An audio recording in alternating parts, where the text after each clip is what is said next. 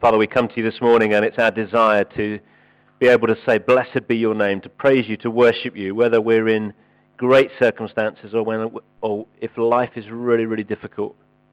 Help us to say, Blessed be your name, to choose to say, Blessed be your name. When the sun's shining down or when the road is dark with suffering, help us to ch- still choose to say, Blessed be your name.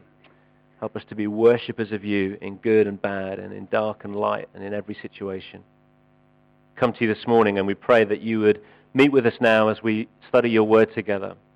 Father, as we look at what it means to make Jesus Lord, to surrender different aspects of our lives to Jesus, help us to humble ourselves under the authority of your word.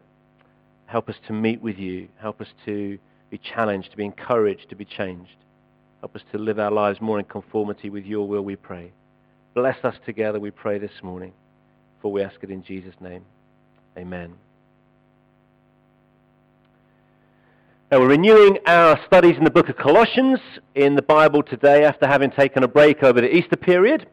And we're looking at Colossians. It was a letter written by Paul the Apostle, who was one of the main leaders of the early church in the first century during the, the time of the Bible being written and he was in prison in Rome, and he was writing this letter to the church in Colossae, uh, to a group of Christians there in the city of Colossae in what is now modern-day Turkey.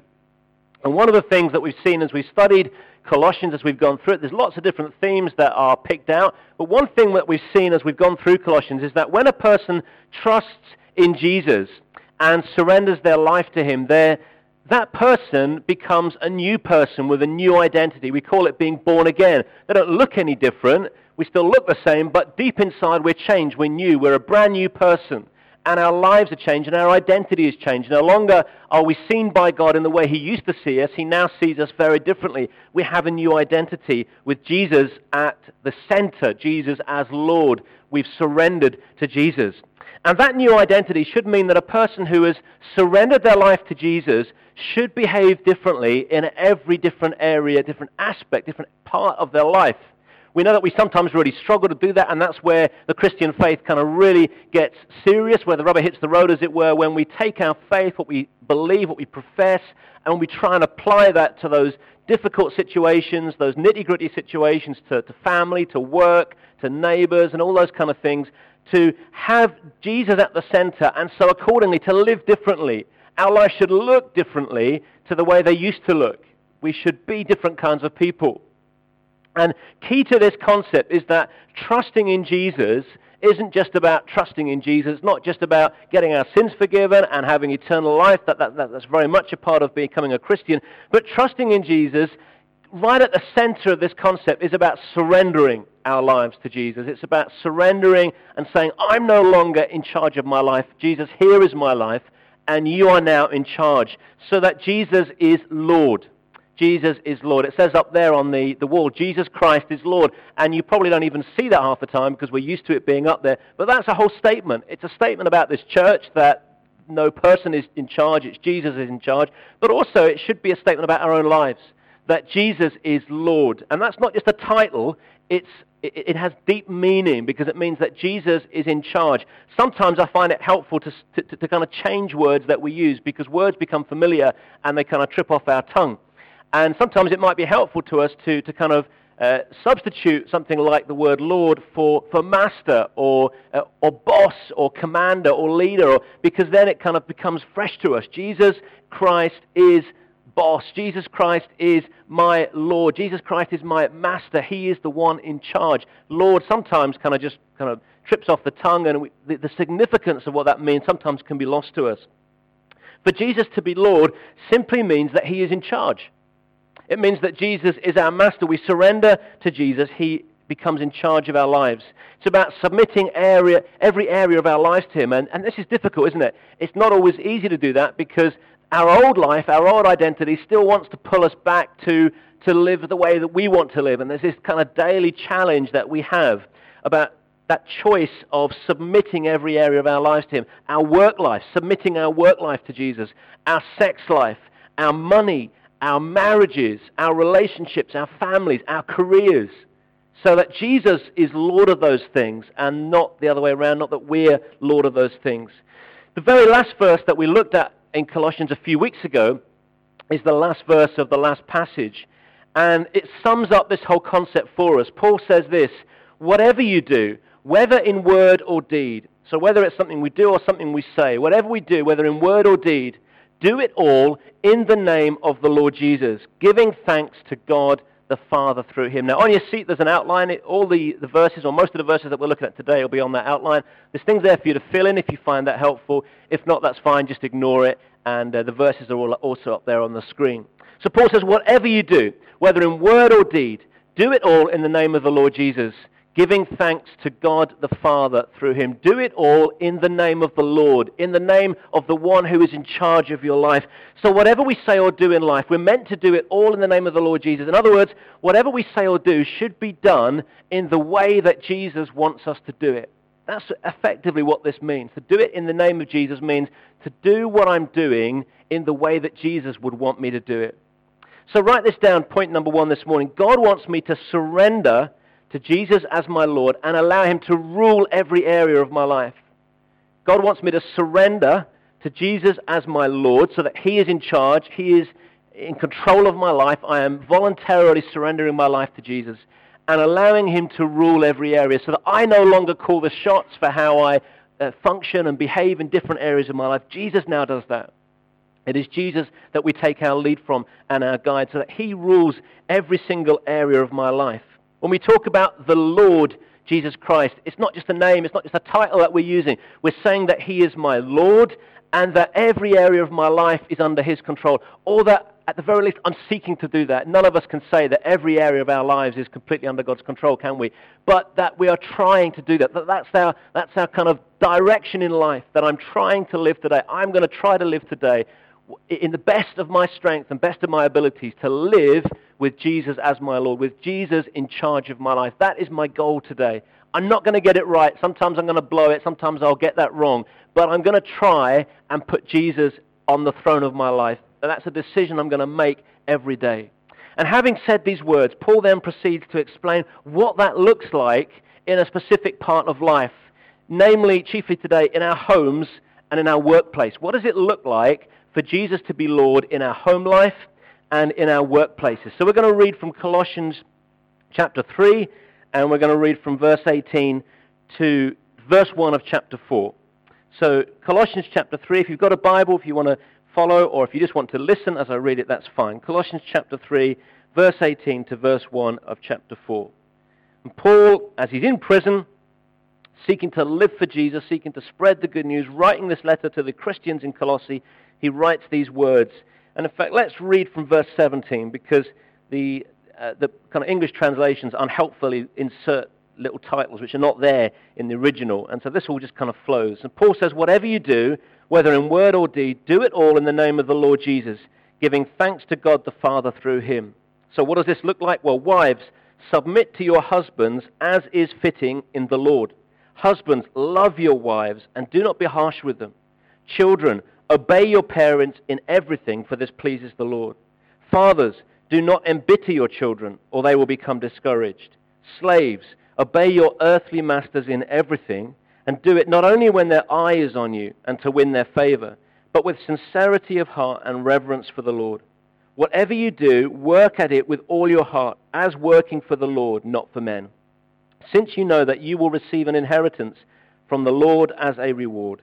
It is the Lord Christ you are serving. Anyone who does wrong will be repaid for his wrong, and there is no favoritism. Masters, provide your slaves with what is right and fair, because you know you also have a master in heaven. And this passage deals with six different subjects that, which are in pairs. So there's three pairs or three sets. And the first one is this how wives should relate to their husbands and how husbands should relate to their wives. Secondly, how children should relate to their parents. And then he looks at how uh, parents should relate to their children. And then he looks at how slaves should relate to their masters and how slave owners should relate to their slaves. And in each one of these situations, Paul refers to Jesus as being Lord. In fact, he refers to Jesus' lordship, as we call it, seven times in total in this brief passage.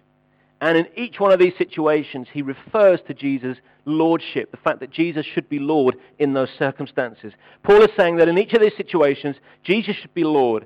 And if Jesus is Lord of these, these situations and relationships, then there'll be some really clear results that will come out of it. So the first situation Paul describes is marriage. The first thing he tells us is that to have, and write this down, to have Jesus as Lord means that wives will submit to their husbands. To have Jesus as Lord in a marriage for a wife will mean that the wife submits to her husband. Now that might seem really old-fashioned, that might seem really out of date, maybe even sexist, but that's what the Bible teaches, and not just here, but consistently throughout the Bible. Paul says in verse 18, Wives, submit to your husbands as is fitting in the Lord. So straight away, he's earthing this, not in some cultural situation, but in the, the lordship of Jesus. Do it because it's fitting in the Lord. For a wife to submit to her husband is something that demonstrates that Jesus is Lord of her life. It's fitting in the Lord, he says. But how does a wife submitting to her husband show that Jesus is Lord? Well, as part of living out our new identity and as a mark of being filled with the Holy Spirit, we should submit to those that God has placed above us or over us. And God's order and structure for society, and especially for his people, involves certain layers of authority or a kind of structure uh, of order. And one of those is where the husband is described as being the head of the wife, and the wife submitting to the husband.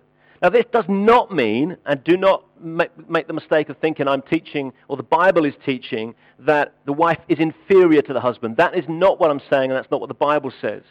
It's about God's order and structure. It's something we call headship. The Bible says this. Paul writes in 1 Corinthians, he says, The head of every man is Christ, and the head of the woman is man, and the head of Christ is God. That's a structure that God has designed, a timeless structure for society, for his people, for the church. God, then Christ, then man, then woman, then children. Now that doesn't mean that the wife is inferior to the husband any more than it means that Christ is inferior to God. Okay? Christ and the Father, the, the Son and the Father are one. And yet, in their relationship, the Son defers to the Father. He chooses to submit to the Father, even though they're equal and husband and wife are equal. And yet, in God's order, the way God has designed his, his world, the way God's designed society to function, doesn't always function that way, but the way God has designed it, the wife is to choose to submit to, the fa- uh, to the husband. So just as Christ chose to submit to his father, even though he was equal to him, wives are instructed here to choose to submit to their husbands. The Bible says that wives should submit to their husbands in the same way, in Ephesians we read these words, in the same way as, uh, as, the, Christ, as the church submits to Christ. So just as we as a church submit to the, the headship of Christ over this church, so wives are called to submit to their husbands as head over them. Submission is a choice that is made to honor God. Let me repeat that. Submission is a choice that is made to honor God, as is fitting in the Lord, Paul says. This isn't a cultural situation, as slavery is. We'll see that later on. The theology of headship is something that rises above culture and time. It's a timeless principle. The Apostle Peter says these words, For this is the way the holy women of the past who put their hope in God used to make themselves beautiful. They were submissive to their husbands. A wife's submission in a marriage according to the Bible is a mark of beauty.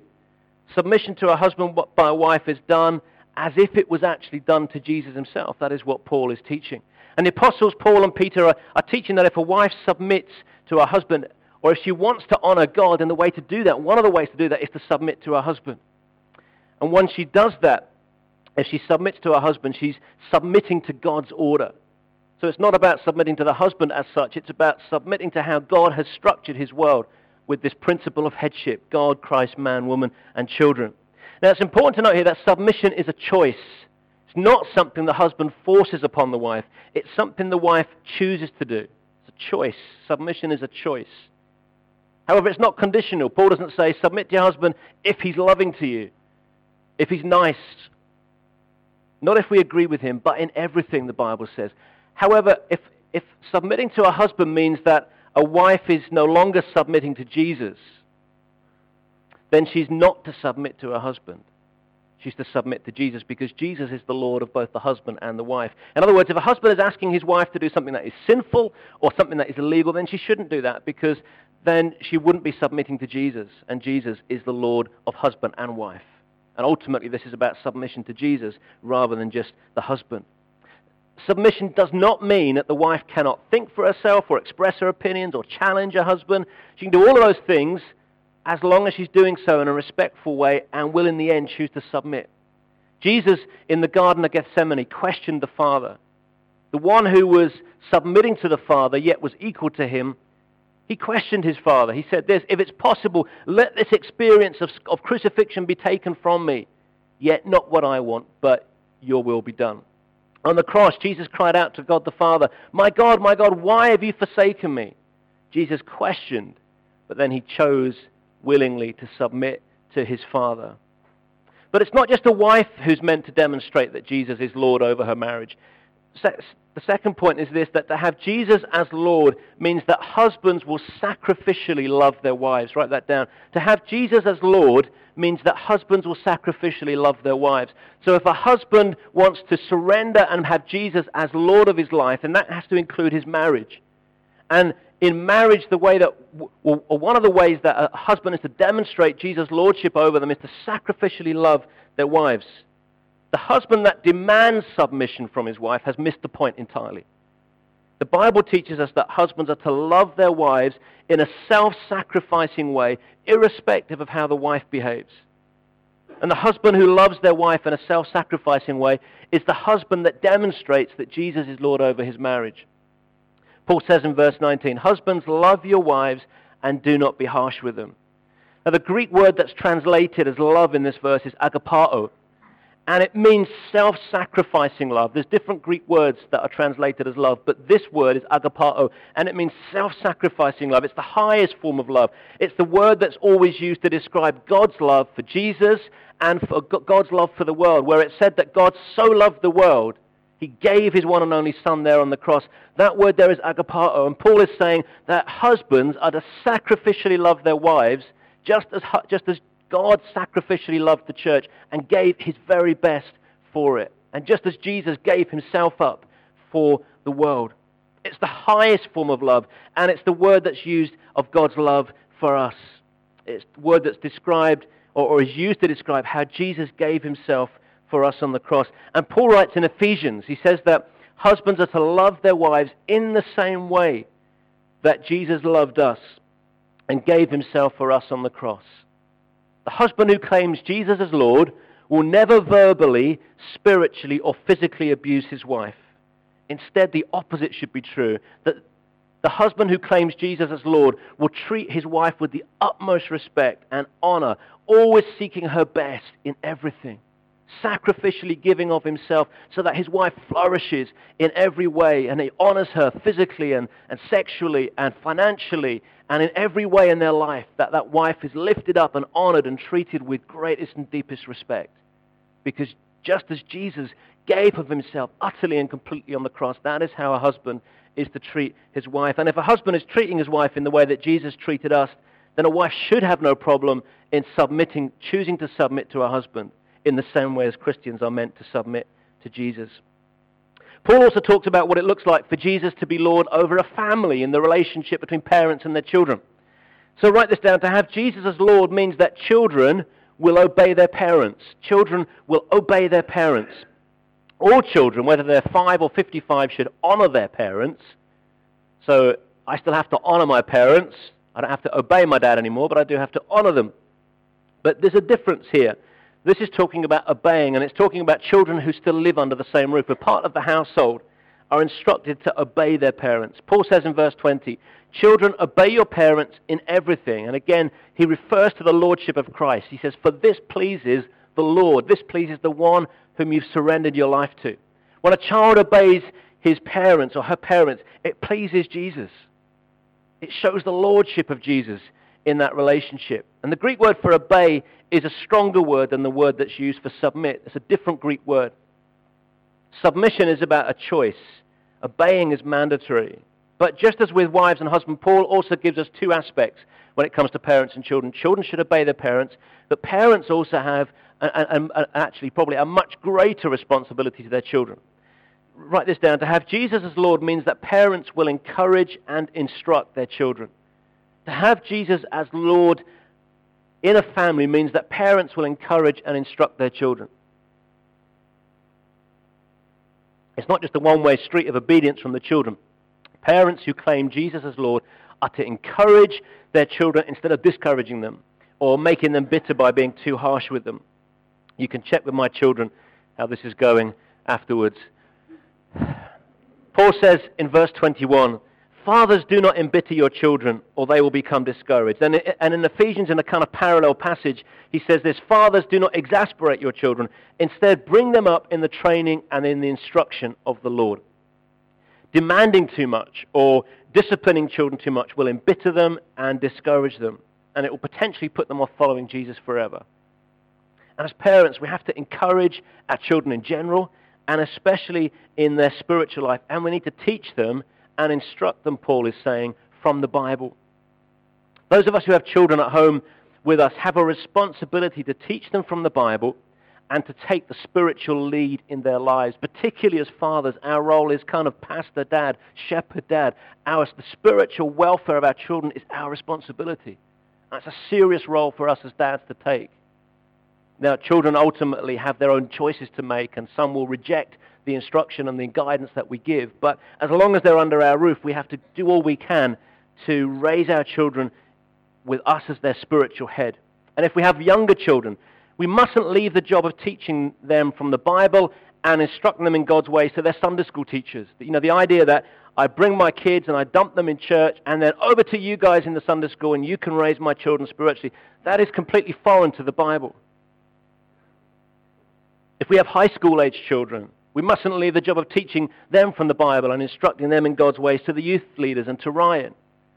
If we've got that in our heads, we've, we've kind of missed the point. That's abdicating our responsibility. It is my job as a father to instruct my children. And any help I might get from my church is a bonus, and I'm so grateful and so glad for all our Sunday school workers and creche workers and youth leaders. It's fantastic. And guys who are taking a night out of their busy schedule on Friday night to take the some of the young people away for a night. It's fantastic. But that doesn't excuse me or replace me from my role of taking the lead in raising my children. It's my responsibility to train and instruct my kids, not the Sunday school teachers and not the youth leaders. And, and, and we should have Sunday schools, and it's fantastic, and, and youth groups. And I give thanks for all those in this church who, who work with children and young people, but their existence is not an excuse for us as parents to abdicate our responsibilities. The third pair of situations relates to slaves and their masters. Now, we need to provide a bit of a context here to this passage because Paul talks about slaves, but obviously we don't have slaves today in this country, thank goodness.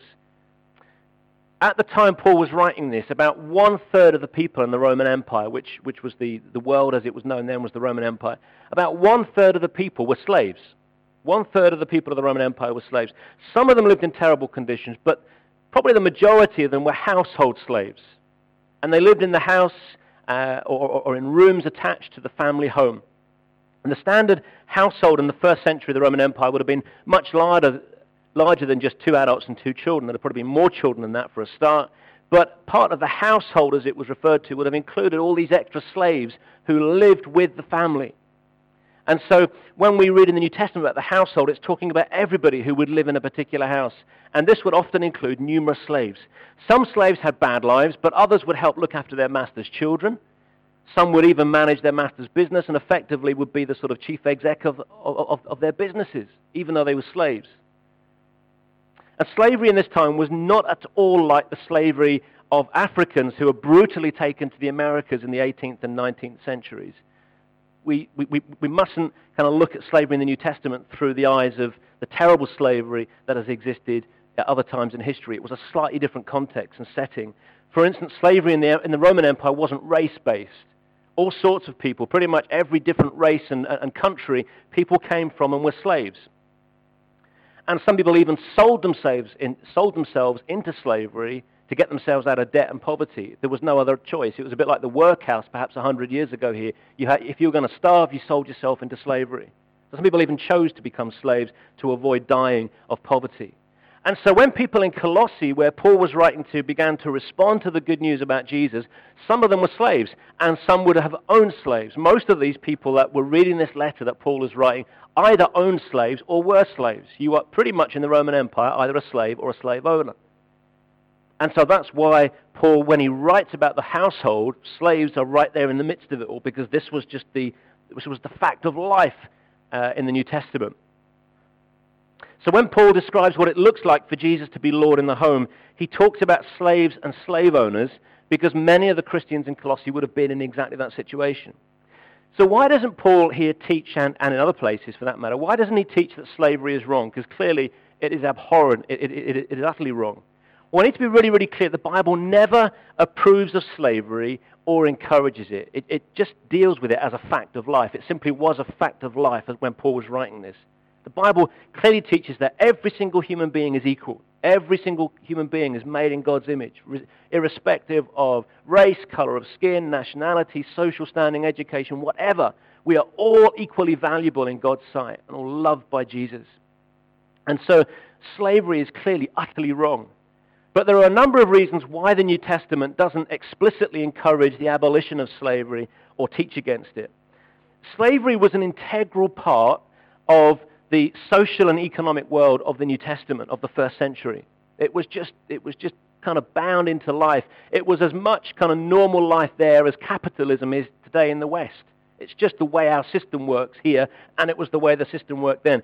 To ask Christians to try and rise up and abolish slavery was basically to ask them to bring down the Roman Empire. That's what you were asking them to do if they were to try and abolish slavery. That was unthinkable. Christians, whether slaves or slave owners, were a tiny, tiny group 0.0000 something percentage of the, of the population of the Roman Empire. They're a tiny number of people in an otherwise all-powerful Roman Empire. And they lacked the power to influence government policy uh, in the way that the church, perhaps in the 19th century, did in the UK when slavery was finally abolished in the British Empire. They didn't have the opportunity, as we do now, to sort of write to MPs or to lobby Parliament, that kind of thing. That was just completely foreign to them. They had no concept of that. It didn't exist. They wouldn't have been able to do that. They couldn't have gone on social media. They couldn't have organized marches. That, that was, just didn't, that wasn't an option for them. And we need to be careful that we don't try and put our expectations on people who were in a very different cultural setting to us. They, they lack that power to influence government policy. And it, even if Christian slave owners released their slaves, and some of them clearly did, it, it wasn't always into the freedom that we would think it would be into. Freedom wasn't good for slaves in the way that it would be today. Once free, many slaves would find themselves in even worse situation than when they'd been enslaved. Because to free your slaves would, in many cases, consign them to poverty and starvation. Because people either owned slaves or were slaves. There was no kind of middle sort of free situation or, or, or, very, very few people. And the culture didn't enable people to thrive as free men. That, that was very rare. It did exist, but it was very rare. So to free all my slaves, if I had a household of slaves and I became a Christian, I thought, right, I need to free all these slaves. Actually, what I'd probably be doing is consigning them to death because they would have no means of supporting themselves. They wouldn't be able to work. They wouldn't be able to find work unless they became slaves of somebody else. And so they would probably die of starvation. So freedom wasn't perhaps the thing that we would think of it as being today. And the early church knew that slavery wasn't going to be abolished anytime soon.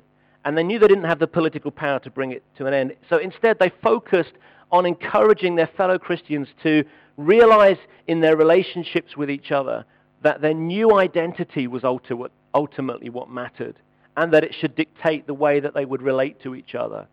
So Paul is saying, look, you have to accept pretty much the facts of life that we exist in. And let's take our new identity and bring it to bear on these relationships and these situations that we find ourselves in. That the human identity and position couldn't be easily changed. But what mattered was that these earthly realities were seen to be trivial in comparison to eternal spiritual realities. Paul is arguing elsewhere that you know, this life is over and is very brief, and what really matters is eternity.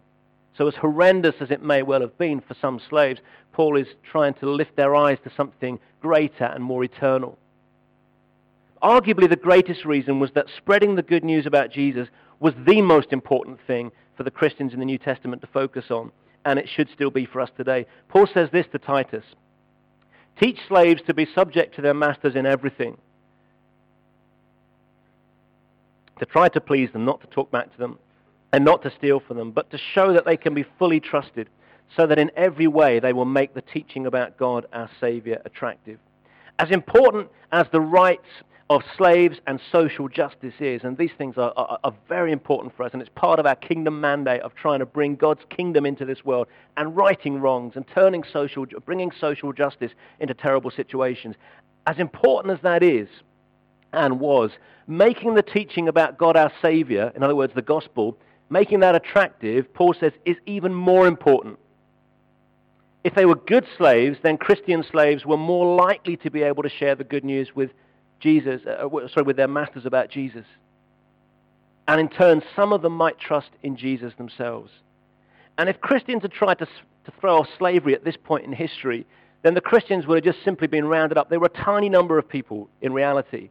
The church didn't exist as we know it today. They would have been rounded up, they'd have been put to death, and that would have been the end of the gospel. It would be two or three hundred years before the, the church had grown sufficiently to be able to exert sufficient influence in society and to be able to bring change and social change. And when the church is that influential, we should try and bring social change and we should bring social justice.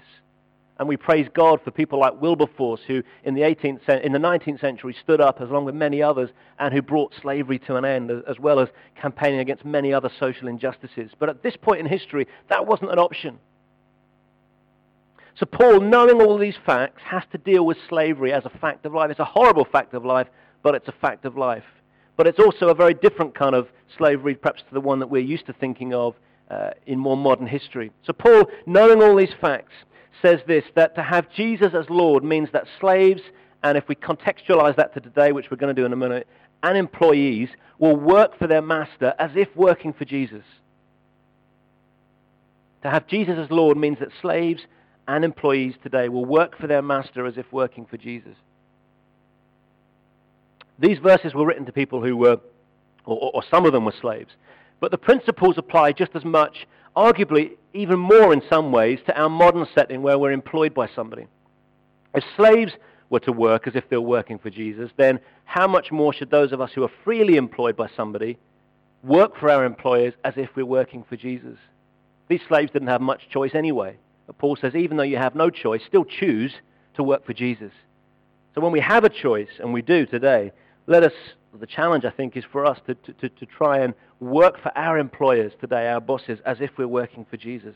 Paul says in verse 23, Slaves, obey your earthly masters in everything, and do it not only when their eye is on you and to win their favor, but with sincerity of heart and reverence for the Lord. If we're employed by someone, then not only should we work hard for our employer just when they're watching us, but we need to do the same when they're not watching us. It's called integrity. So that the person I am here is also the person I am over here when it's in light and in darkness, when somebody's watching, when someone's not watching. I am the same person. So whether my boss is watching me or whether I'm on my own, I'm giving the same. And I'm giving the same as if I'm working for Jesus. Showing integrity. And to do that, Paul is saying, is to be reverent to Jesus. To work with integrity is to show the lordship of Jesus in our workplace. And when we give our very best in the workplace, and especially when nobody else is looking, then we're demonstrating that Jesus is Lord. My faith isn't just a kind of surface level thing which people see when I, when I, make a, you know, when I choose because they're watching me. It, it instructs who I am even in the darkness. It instructs who I am when nobody else is watching me. Paul says in verses 23 and 24, whatever you do, work at it with all your heart, as working for the Lord, not for men, since you know that you will receive an inheritance from the Lord as a reward. It is the Lord Christ you are serving. You know, for Christian slaves, it must have been really helpful to approach their work as if they were really working for Jesus. I remember reading a testimony of a man who was a Christian in Soviet Russia who was arrested, taken to a gulag, a labor camp, and he had to clean out the slurry pits every day, the human uh, effluent. That was his job. And he said the thing that got him through each day before he was finally released many years later, he went into that situation, I'm doing this for Jesus. I'm doing this for Jesus. Now, I don't know how I would have responded to that.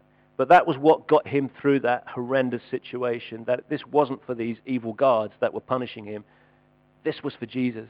And so he was able to look beyond the horrendous situation he was in, the horror of the guards and the camp and the oppression, and do it for Jesus.